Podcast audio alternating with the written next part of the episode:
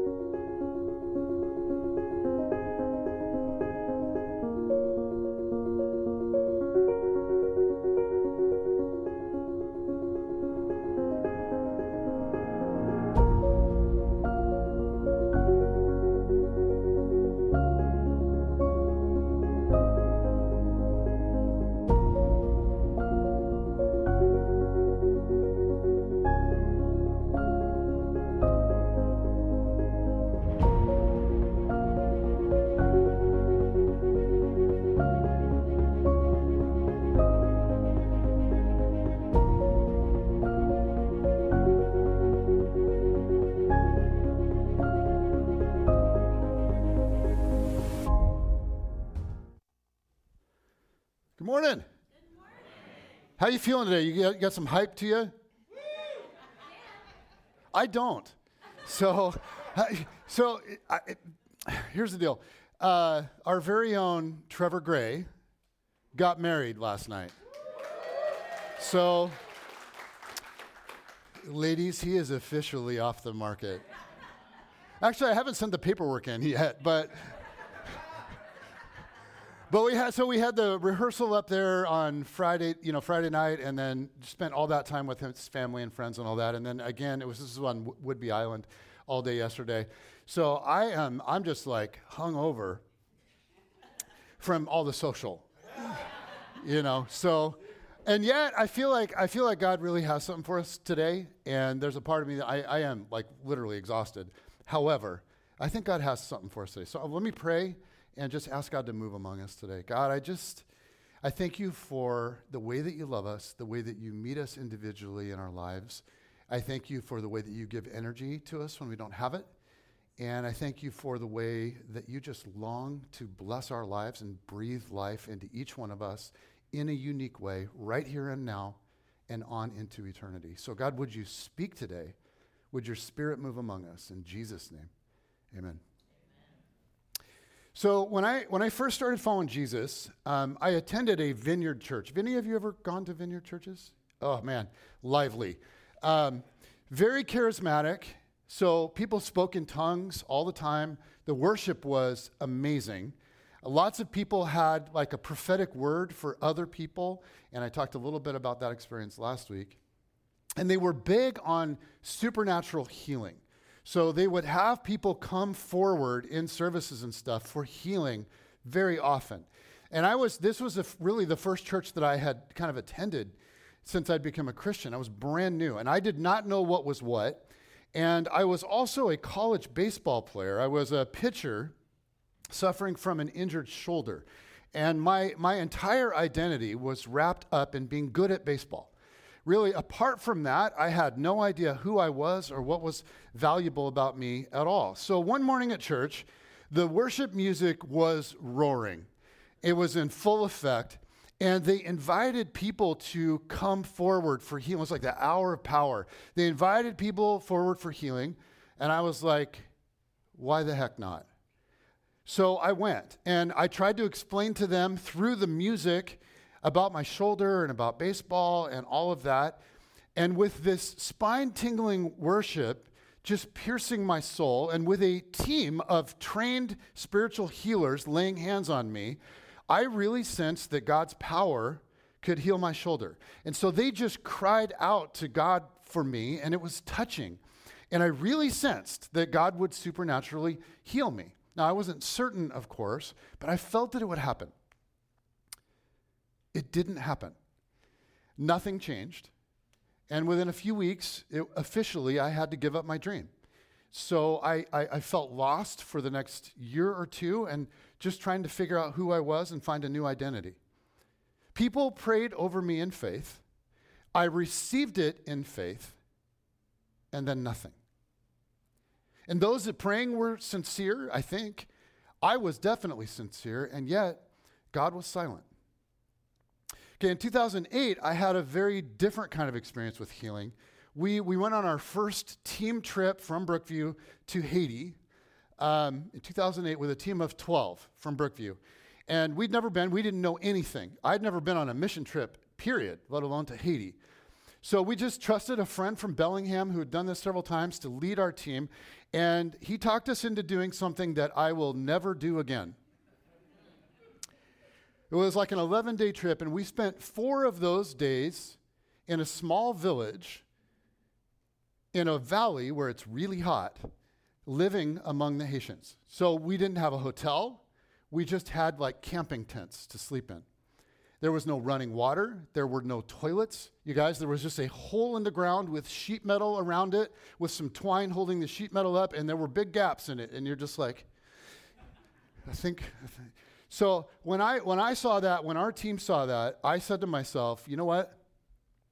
I can go without a number two for four days. I I'm pretty sure. Ladies, sorry, but turns out no. And you guys, it was about 107 degrees every day, and at night it would cool all the way down to like 95. And most of us on the team got sick in some way in that village. Um, the very first to get sick was Jeff Satterthwaite. And uh, many of you know Jeff. Um, he and Monica, his wife, beautiful, they moved to Arizona not long ago, and man, do we miss them. Do we miss them? Yes, we do. But in that village, Jeff got intestinal distress, diarrhea. Okay? And so Jeff is in the sheet metal over the hole every 20 minutes or so. And this goes on for a couple of days. And then it was my turn. So we're sitting around, and I've obviously been in and out of there a few times, and people are talking, and somebody's remarking about my, my problem. And Monica, Jeff's wife, says, Oh, Jason, do you have diarrhea? So I embarrassingly nodded. I'm like, in, those trips, like, there's nothing sacred on those trips. so I, I nodded, and she, so she said, Oh, that's terrible. She said, Do you, do you need some Cipro? Okay, Cipro, for those of you who don't know, it's an antibiotic that you take to third world countries for this very issue. So we had told the team all to get some, to get some from their doctor and, and bring it. So Monica says, Jason, do you need some Cipro? Jeff and I have plenty. And after several days of misery, Jeff looks at his wife and says, We do? She's like, oh, yeah, sorry, babe.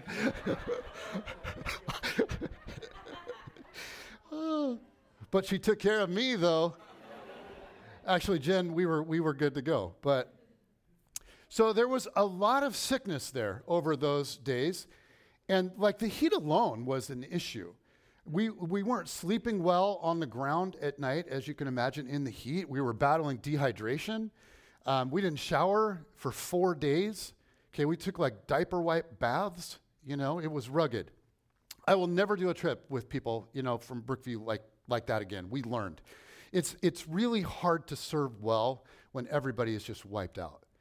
Um, but in that village, the sickest person was a young woman named Chelsea. And she and her husband, Adam, were in their mid 20s. They'd recently been married. And Chelsea got so sick that she couldn't even get up. Um, so she was having all kinds of abdominal pain, and it was just, it was, it was bad. So at night, we were all gathering for dinner, and Chelsea and her husband Adam, they didn't come to dinner.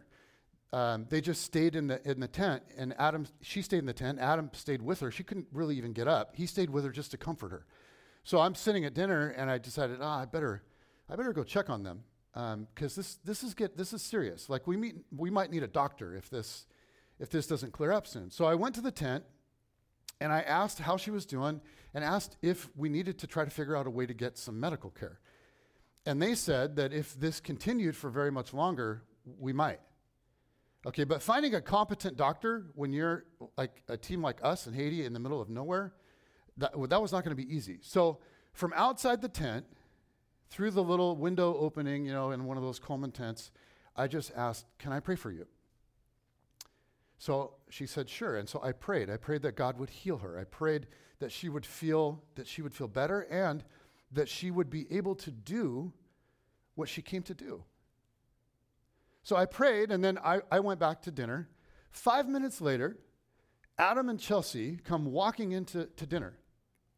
And, and Adam says, he says, You're not going to, this is crazy. He's like, Right after you walked away, Chelsea like sat up suddenly, and he's like, It totally freaked me out because I thought she was dying or something. And Chelsea jumped in and she's like, Yeah, so when you were praying for me, I got this like sharp pain in my belly. And when you stopped praying, it stopped, and suddenly I felt fine. So I sat up, excited to tell Adam, and it just freaked him all the way out. She's like, But I'm telling I feel great. And everyone at the table is looking at me like, I'm like, I don't know. Like, I prayed and asked for healing. And it was this like surreal moment. Everyone, everyone, is, we were all just like, whoa just in awe, okay? And Chelsea truly was fine. After that, she was 100% healthy. And she was amazing on that trip, just serving people, loving people, endless energy in some very difficult circumstances. It was incredible. Okay, years later, another experience. A man in our church and very good friend of mine got cancer, Chris Perry. He was in his 30s with a wife and two beautiful girls. And we had prayer meetings for Chris, asking God for healing. His family prayed, his friends prayed, his church prayed, his parents' church prayed. Chris was anointed with oil. Whole groups laid hands on him and, and prayed. And Chris got sicker and sicker and sicker, and he died. And losing Chris was, it was devastating. While that was going on, my son Cameron got a brain injury playing football around his 13th birthday. And in his teens, he slowly disintegrated into depression and anxiety and addiction and suicide attempts. And we watched this confident, athletic, smart kid fall apart. And we prayed like crazy. So did the church. So did our extended family and their churches. So at 18, after another suicide attempt, he was in the ICU at UW Hospital. And many of you know this story, but Jen and I were sitting next to his bed, and Jen just said, Sweetheart, we don't know how to help you. The doctors and mental hospitals and treatment programs, they're not working. And I've been sensing from God for quite some time that maybe I should ask you if you want a fresh start. So, what would you think of moving to Haiti to hit reset and to just start over. Because as a kid, on all those trips when you went with us, all those times, you always came alive in Haiti when we would go. And nothing seems to be working here. What do you think? And he said, Let's do it. Nothing else here is working. Yeah, I'd like to try that. And it was a move made in desperation. And it felt like the right thing, but you're like, we want you to be safe, so move to Haiti. Wow. And many of you know what's happened. Cam's now been there for four years. We didn't have the church lay hands on him or anoint him with oil. None of that kind of stuff made sense in that season. He didn't want that in that season. So we, we prayed for him from afar and we, and we pleaded with God, and it got worse and worse and worse and worse for five years. And then when he was 18, he moved to Haiti to live in a village, no running water in the house, no regular electricity, dirty, hot, and yet in the last four years, God has done a miracle in him. He has joy, he has friendship, he has meaning, and he has Jesus. He has deeply re engaged in his walk with Jesus. And you can just see the fruits of the Spirit emerging in him, just increasing, right? Love and joy. It's real. And pace, uh, peace and patience and kindness, right? And goodness and faithfulness. And you see this gentleness and the thing that was lacking for so long, you see self control. Now, it wasn't immediate when he relocated to Haiti, it wasn't an instantaneous healing, more of a progressive one. And yet, for anybody who knew him four years ago and you still know him now, it is obvious that something deeply supernatural has occurred. He was on death's doorstep, and he is now filled with unbelievable life. Jesus said, I am the resurrection and the life. Words from Jesus that can be heard at revivals and at funerals words that give us faith for the miraculous and words that give us that give comfort to the grieving but also words that raise difficult and infinite questions why does god answer some prayers and not others why does god give one family a miracle and not another why are some given extra years of life while others go helplessly to the grave but we're in this series thinking about the great I am. Moses asked God, who was speaking to him from a burning bush, What is your name? And God said, I am who I am. Language that Jesus picked up and used again and again. I am the bread of life. I am the light of the world. I am the gate. I am the good shepherd. And up for today, I am the resurrection and the life. Now, let me set the stage for the statement that Jesus makes. This is John chapter 11. It says, Now a man named Lazarus was sick. He was from Bethany, the village of Mary and her sister Martha. This Mary, whose brother Lazarus now lay sick, was the same one, John tells us, who poured perfume on the Lord and wiped his feet with her hair. So the sisters sent word to Jesus Lord, the one you love is sick. So Jesus is with his disciples and he gets word from another town that his friend, one of his best friends, is sick. Lazarus and his sisters, Mar- Mary and Martha, were extremely close with Jesus. He and his disciples would go to their home often, and he loved them.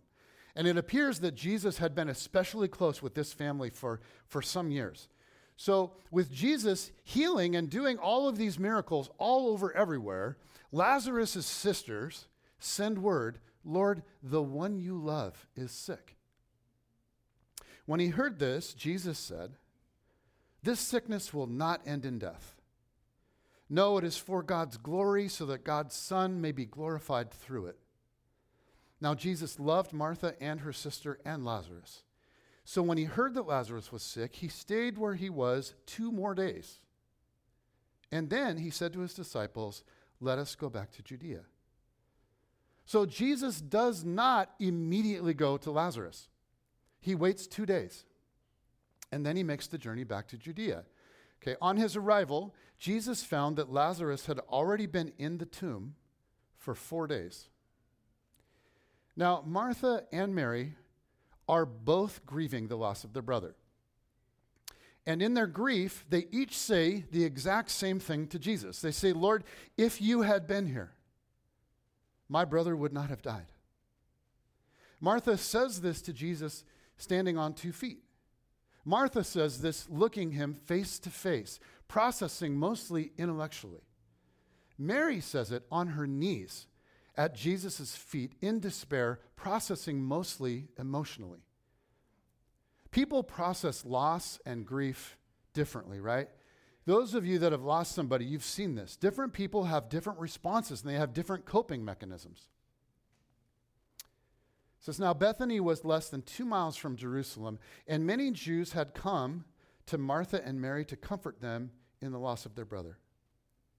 So Jesus arrives on the scene to what is the modern day equivalent of, of a funeral or, or like a wake. And, and many have gathered to comfort the sisters and to, to grieve with them. When, when Martha heard that Jesus was coming, she went out to meet him, but Mary stayed home. Lord, Martha said to Jesus, if you had been here, my brother would not have died. But, but I know that even now, God will give you whatever you ask. So Martha comes to Jesus and she is grieving, but there's still like this faint hope. Right? I know that even now, God will give you whatever you ask. She has seen Jesus perform miracles and she has heard stories of more. And she's trying not to get her hopes up, but she's wondering what might happen next. Jesus said to her, Your brother will rise again. Martha answered, I know he will rise again in the resurrection at the last day. And it kind of feels like she's sort of probing here. Like, I, I know that my brother will rise one day far into the future when God will breathe life into the dead. Is that what you're referencing, Jesus? Or are you talking maybe about something more immediate? Like he will rise when? Today? Jesus said to her, I am the resurrection and the life. The one who believes in me will live, even though they die. And whoever lives by believing in me will never die. Do you believe this? Now, Jesus does not answer the question that she's probing at. He affirms Martha's faith, but he also insists that he is the foundation on which her faith rests. I am the resurrection and the life, meaning, I am the Savior who defeats death. I am the entry point into the fullest, freest, most uncorrupted sort of life. Your hope is exactly right, and I am the foundation of that hope. Do you believe this? Martha, do you rest your grief and your hope on me? Yes, Lord, she replied. I believe that you are the Messiah, the Son of God, who is to come into the world. So she understands what it is that he's really asking and she affirms it. But still, she has no idea what this might mean for the present moment. Right? She's cautious, but she's hopeful. So she goes and she gets Mary. She gets her sister. When Mary reached the place where Jesus was and saw him, she fell at his feet and said, Lord, if you had been here, my brother would not have died. Where were you? Why didn't you come, Jesus? Okay, now it's too late. I love you. I believe in you. I trust you. But I'm hurt and I'm confused, and this is breaking me. When Jesus saw her weeping and the Jews who had come along with her also weeping, he was deeply moved in spirit and troubled. Where have you laid him? He asked. Come and see, Lord, they replied. Jesus wept. So Mary falls at Jesus' feet, weeping. Lord, if you had been here, my brother would not have died. Mary's, Mary's uh, intellectual, right, cerebral belief in Jesus has not been shaken. That's still there.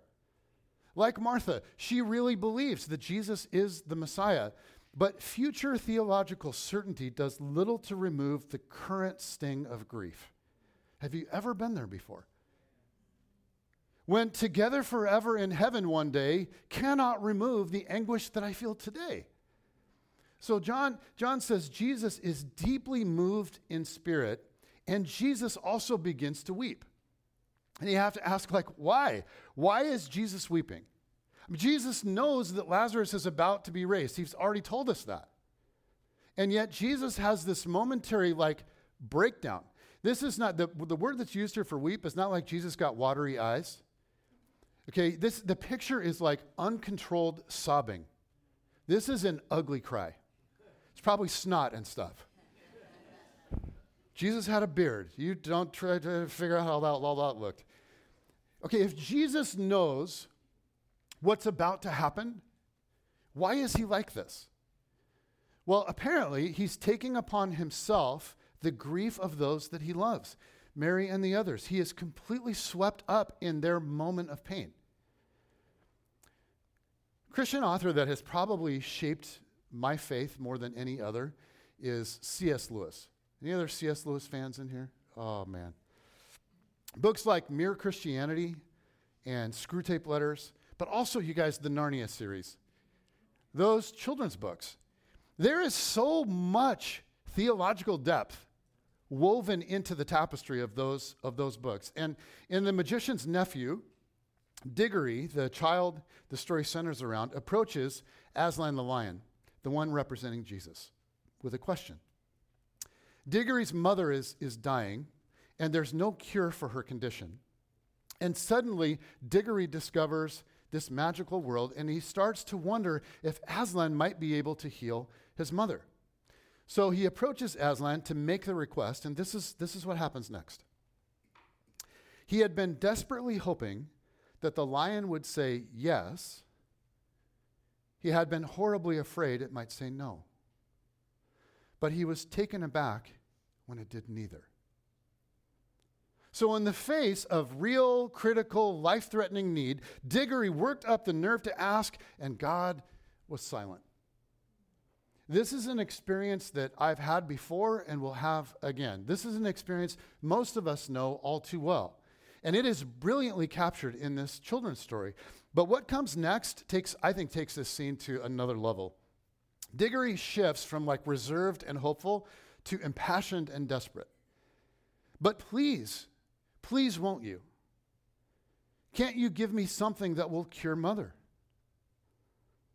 Up till then, he'd been looking at the lion's great feet and the huge claws on them. Now, in despair, he looked up at its face.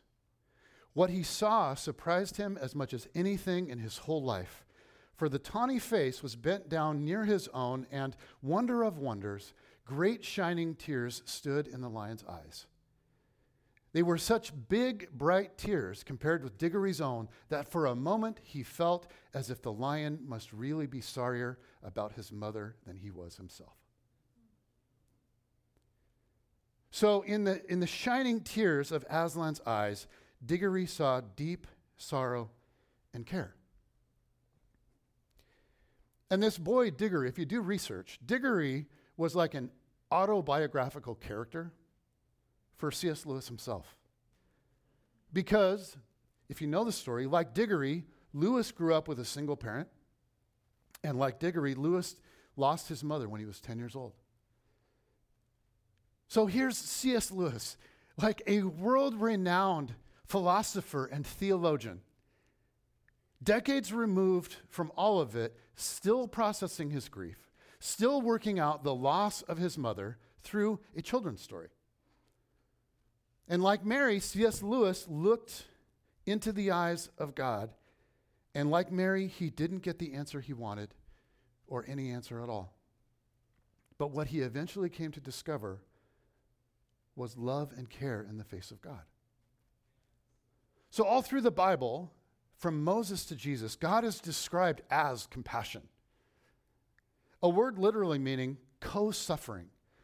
God is the one who feels our pain and grieves alongside us. God is the one who weeps when we weep. So let's keep reading, verse 38.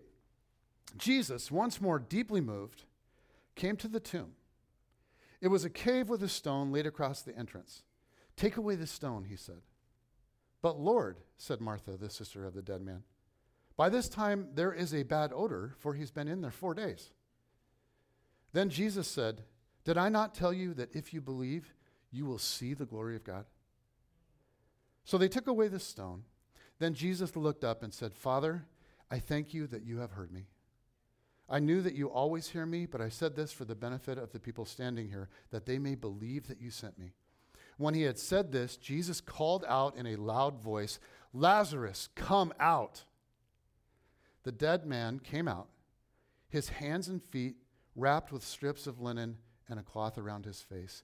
Jesus said to them, Take off the grave clothes and let him go. Can you imagine? Lazarus is resurrected, he is raised to life, and the way that Jesus did it was to call out in a loud voice. Surely the disciples remember back to what he said in John chapter 5 when he said, Very truly I tell you, a time is coming and has now come when the dead will hear the voice of the Son of God, and those who hear will live. Do not be amazed at this, for a time is coming when all who are in their graves will hear his voice and come out. Those who have done what is good will rise to live, those who have done what is evil will rise to be condemned. So, in the resurrection of Lazarus, Jesus is reaching back to a promise in John 5, and he's reaching forward to a promise of what's coming in John 20, his own resurrection. The miracle of Lazarus' resurrection is a sign. In other words, it's more than a miracle. The, the miracle of, of Lazarus' re- resurrection is a sign that's pointing to something. It's a sign pointing to Jesus' identity and authority, and it's a sign pointing to a future reality. Jesus says to the grieving, I am the resurrection and the life. And then he calls Lazarus out of his own grave. Like, this is, okay, this is big time healing. I mean, I can heal Chelsea in a tent, but this is big time healing. but it, fit, it fits into the same category as any earthly healing. I should ground myself when, for the lightning because God healed Chelsea. I just happened to be standing there. Okay, all right, those are, oh, stop it. Okay, but this healing of, of Lazarus, it, it fits into the same category really as any other healing. It's physical healing or emotional healing or relational healing. And Jesus can and does all of these on occasion, right here and right now. But in this life, it never comes in all of its fullness. Never. There's a massive difference between healing and salvation. Healing is a sign in the present that points us to a future reality salvation. Like healing is a small taste of the kingdom that points to what is coming one day in full. Healing is a here and now sign that points to salvation, what's coming in full. So there's, there's hope that God will move and that He will move right here and right now. Whenever He does, it's a little taste right? It's a little taste, a little bit of heaven breaking in to earth right here, right now. It's a taste of what's to come one day in full. And Jesus is saying to Martha before she sees the resurrection of her brother, I am the resurrection and the life. The one who believes in me will live even though they die. And whoever lives by believing in me will never die. Do you believe this? Not long after, Jesus suffers and he dies and he is put into his own tomb. And after three days, he walks out of his own grave. And that is what gives us hope forever.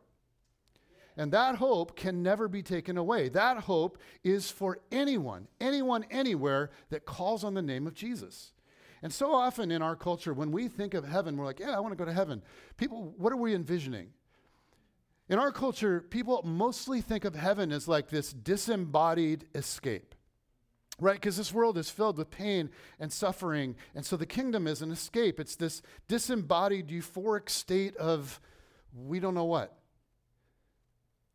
Many envision something spiritual and yet very vague, like this disembodied bliss.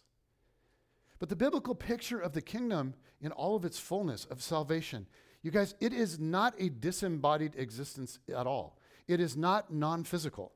It is an embodied physical experience. The promise is that just as Jesus was raised bodily, so too we will be raised bodily. According to Jesus, heaven is not an escape, it's a renewal.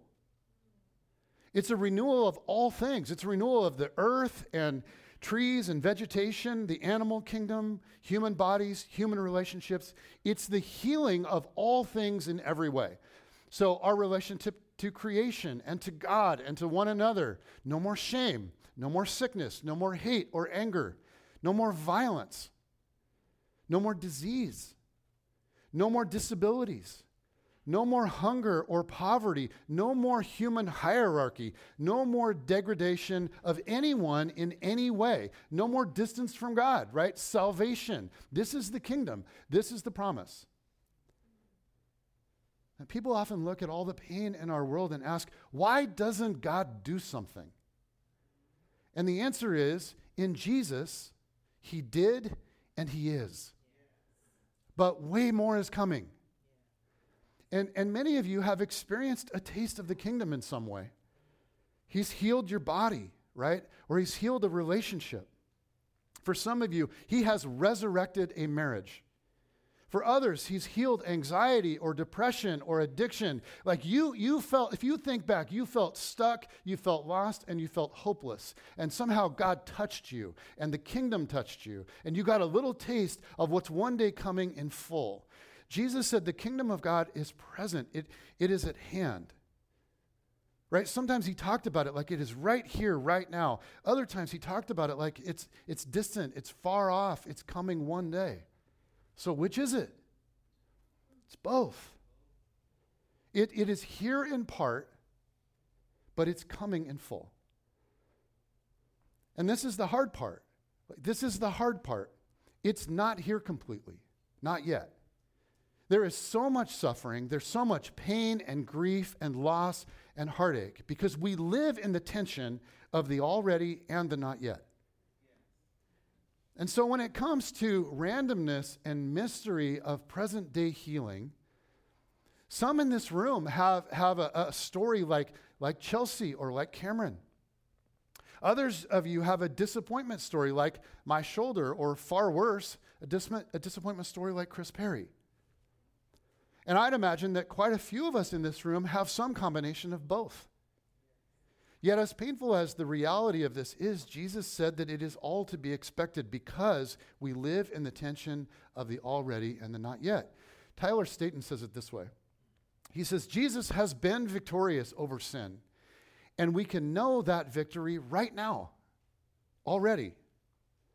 But for the full experience of that victory, we're still waiting on Jesus' return. Not yet.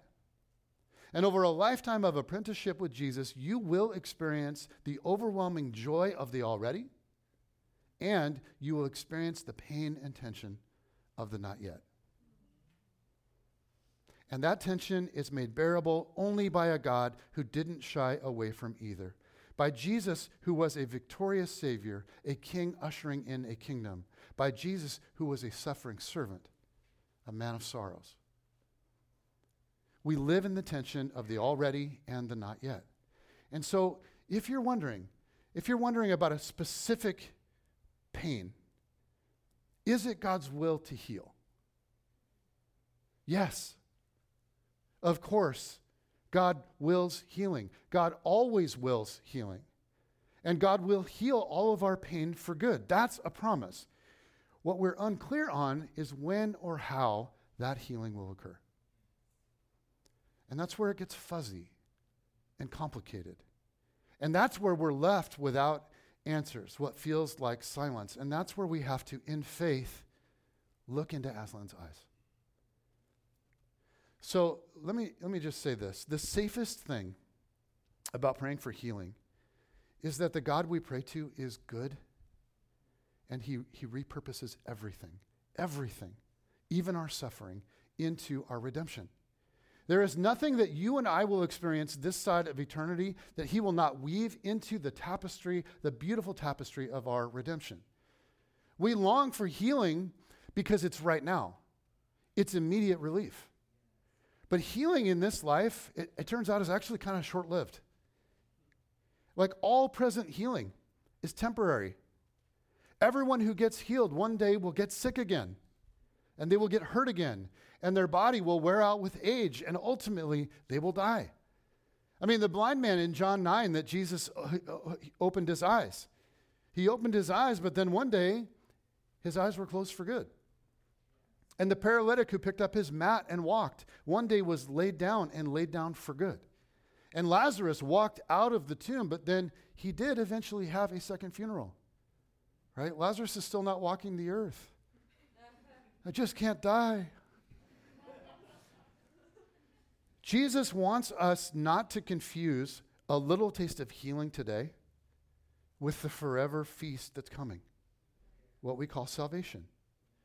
And based on your background, when we hear the word salvation these days, many think, they just immediately think of like altar calls and sort of repeat after me prayers. And all of that stuff has its place, but it's not salvation.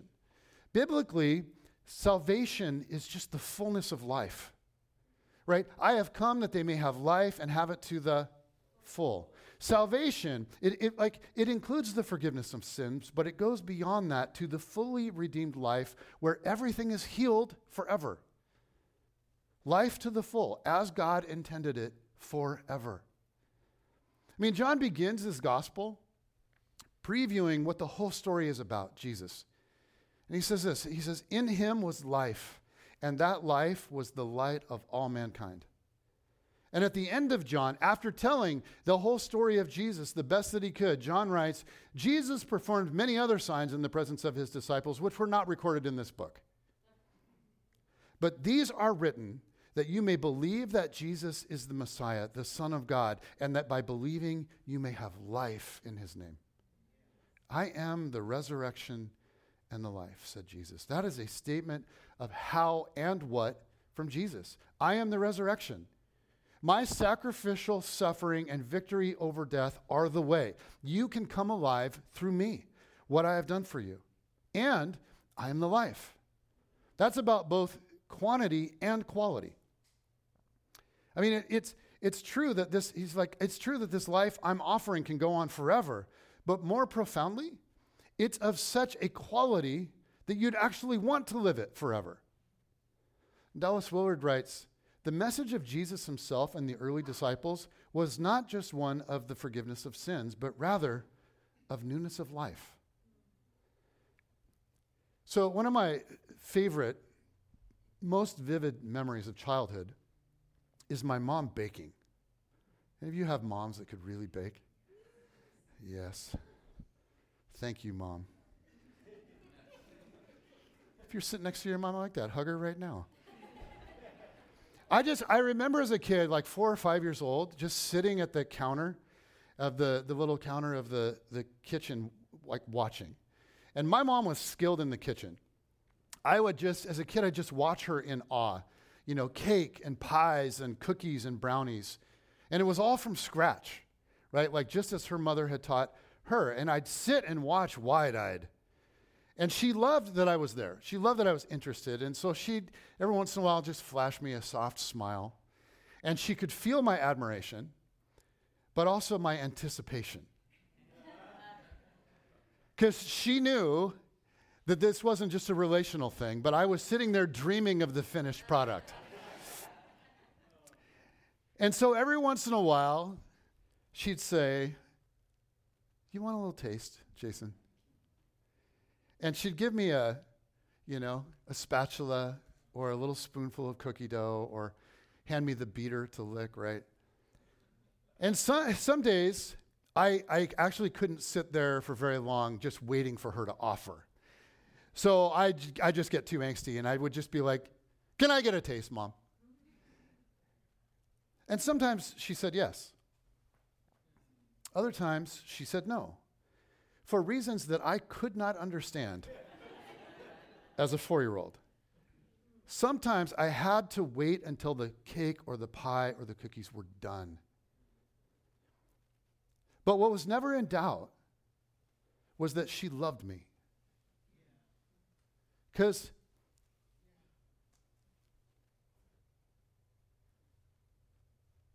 she just smiled at me sitting at the counter, right? And whenever she finished baking, I knew I was going to be at the table with the finished product the pie or the cake or the cookies or whatever. And they were going to be amazing. Better than a taste of dough or a lick of a beater. Many of you have experienced the kingdom in some way. God has already touched your life. He's given you a friend when you really needed one.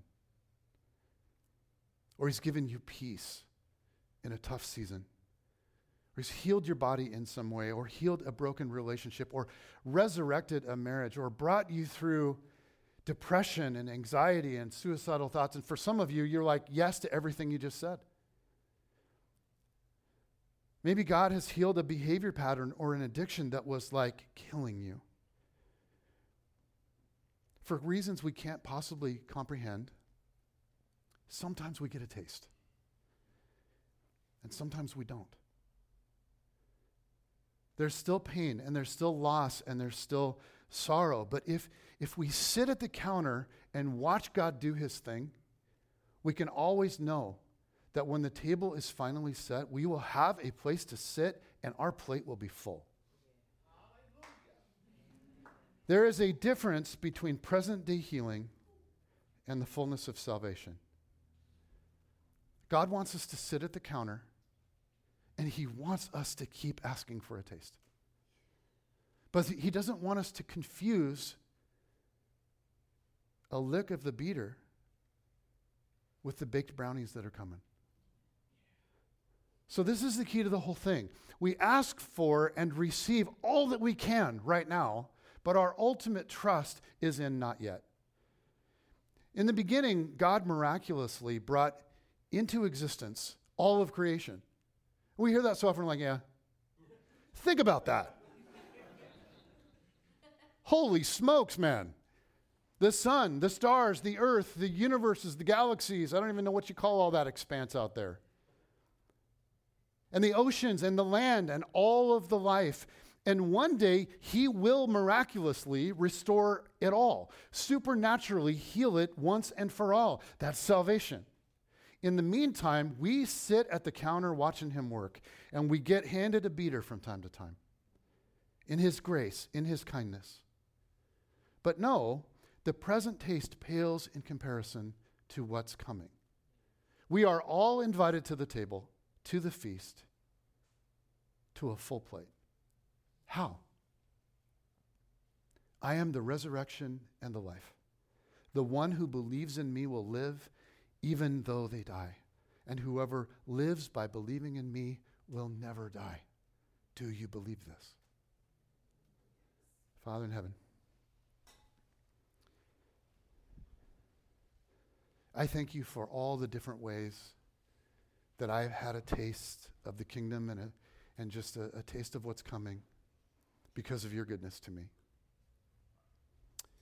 And I thank you for that and those blessings and those slices of heaven that come to us again and again in this life. I thank you for those, for every single one of us in this room. But I pray this morning for those that are, that are in pain and that have cried out to you to, to move and to do something, and there's been silence. God, I pray that, like Diggory, they would, they would take their gaze off of the paws and the nails of a great lion and look up into the eyes